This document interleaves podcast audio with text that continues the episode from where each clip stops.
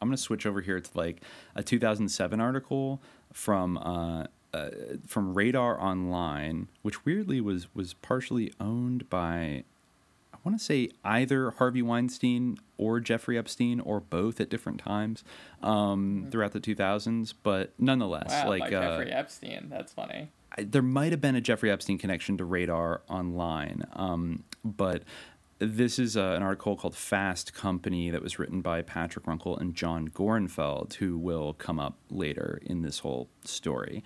Um, but he was one of the original journalists to kind of write about it, like in its aftermath. Um, and um, let's see. Uh, yeah, he's summarizing kind of the same things. Um, Oh yeah, it's worth mentioning also that the Encino Mansion used to be owned by Suge Knight, which is kind of like spooky in its own way. Another problematic uh, entertainment industry impresario of the '90s who had a very scary reputation. It says here among Den among the Den founders new acquaintances in Los Angeles were such industry heavies as David Geffen, Uber manager Sandy Gallin, then NBC Entertainment president Garth Ancier, and Usual Suspects director Bryan Singer. Another name we're definitely going to get back to. It's also where they hatched an audacious plan for a web based television venture that was to consign the networks to the dustbin of history. They called it Den and staked its business model on narrowcasting, or marketing to thin demographic segments.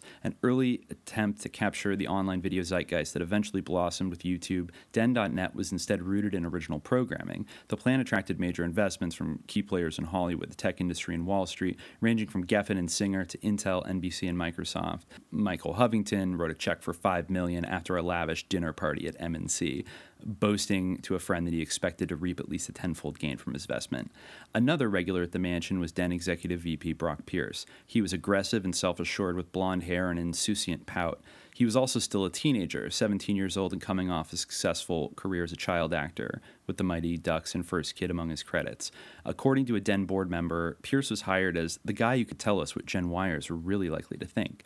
This talent came in handy not only in targeting the youth demographic, but also bringing in a steady supply of beautiful young men to the estate, lured with vague promises of fame as the internet's first TV stars. Eventually, a number of those acolytes would file lawsuits alleging they were raped and or sexually abused at M&C by the three co-founders. Their charges were, mar- were remarkably consistent. All claim they were bullied and drugged to coerce sexual compliance and in some cases threatened with loaded guns. When the plaintiffs filed civil suits against Collins Rector, Shackley, and Pierce, the three suddenly disappeared with what remained of their fortune, turning up two years later living in a villa in Marbella, Spain. They were arrested by local authorities who uncovered, quote, an enormous collection of child porn, according to Spanish police reports. In their absence, the plaintiffs were awarded default judgments in the amount of 4.5 million, but have collected only a small fraction of that. And while Collins Rector is living it up in London, this is in 2007, taking his young friends to lunch at Gordon Ramsay's restaurant and Claridge's hotel, according to The Sun, Pierce has recently been lauded yet again as a new economy genius for his role in a fast growing internet venture that's drawn praise from the likes of Fortune and CNN. And that is, uh, that is IGE, which will we will get to. Um, so that's the dark punchline of this whole Den thing is that basically they were using this whole company, it seems, to lure underage boys uh, with the promise of acting jobs or work on these various series and being like, you know, internet. Uh, almost like I mean, again, I don't know why we keep using this comparison, but like like a TikTok house, kind of like come to this Uh, house and you can be a star on the internet.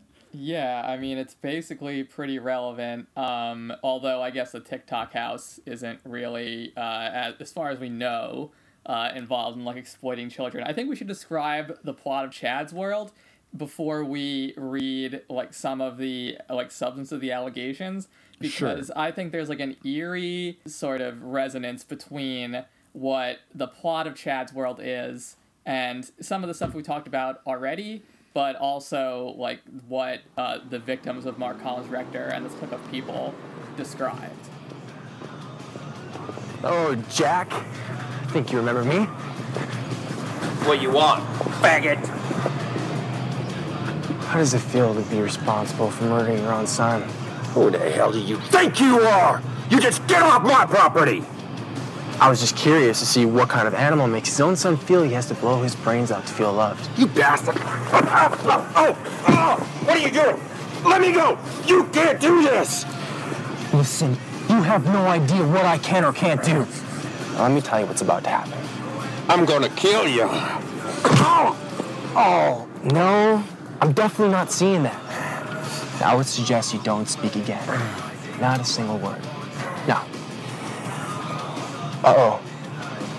You're about to lose your job. After that, any place you try to find work won't hire you. You eventually will run out of money. Your wife is going to meet a very God-fearing man and will leave you. You're a pariah. And for as long as you live, I'll be watching you. Every moment of every day for the rest of your life, everything you touch will turn to shit. My advice would be just kill yourself now. Poetic justice, you know. Please! Oh, oh. He said, shut up. Oh. You really are quite stupid. Interesting idea about the police, though.